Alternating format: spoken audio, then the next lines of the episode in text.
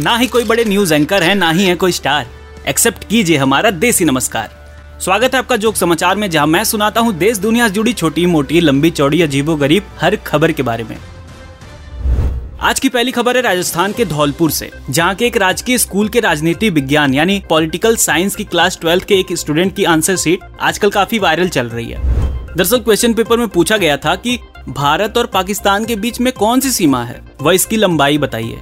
इस सवाल का जवाब लिखते हुए स्टूडेंट ने अपनी सारी सीमाएँ लांग के ये लिखा कि दोनों देशों के बीच सीमा हैदर है, जिसकी लंबाई पाँच फीट छह इंच है और दोनों देशों के बीच इसको लेकर लड़ाई है। ये आंसर देख के टीचर्स ने भी इसे लप्पू और झिंगुर वाले ही मार्क्स दिए। ऐसा आप तभी लिखते हैं जब आप ज्ञान किताबों से नहीं मीम से लेते हो। अच्छा हुआ इससे एग्ज़ाम में नेशनल एनिमल के बारे में नहीं पूछा गया, वरना ये टाइगर की जगह रणबीर कपूर लिख के आता।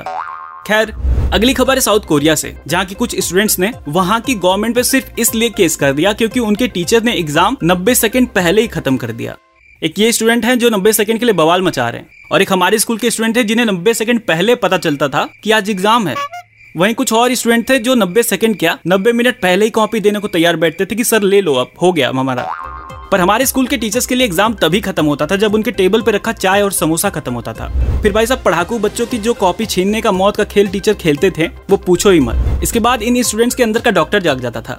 और ये डॉक्टर वाली राइटिंग में ऐसे ऐसे आंसर लिखते थे कि वो आंसर सीट आप मेडिकल स्टोर पे ले जाओ तो वो लूज मोशन से लेके मलेरिया तक की दवाई निकाल देगा। और अगर उस आंसर सीट को डॉक्टर या साइंटिस्ट पढ़ ले तो वो लाइलाज बीमारियों के भी इलाज ढूंढ लेंगे। खैर, बढ़ते हैं अगली खबर की तरफ़। आपको वो स्कूल टाइम वाली हिंदी की दो लाइन वाली कॉपी याद है?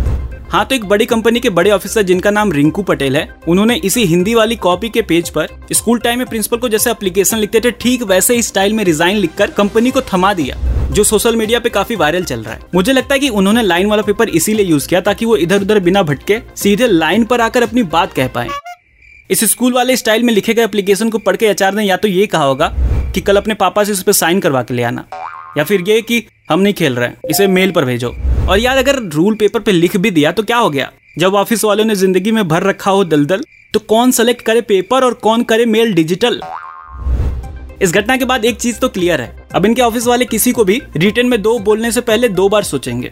तो आज की इस एपिसोड में बस इतना ही। मैं आपके लिए ऐसे ही छोटी मोटी लंबी, चौड़ी अजीबो गरीब खबरें लाता रहूँगा और डिम्पल नाम था हमारी एक्स का। उसे ऐसे ही भुलाता रहूँगा। मिलते हैं अगले एपिसोड में। Peace out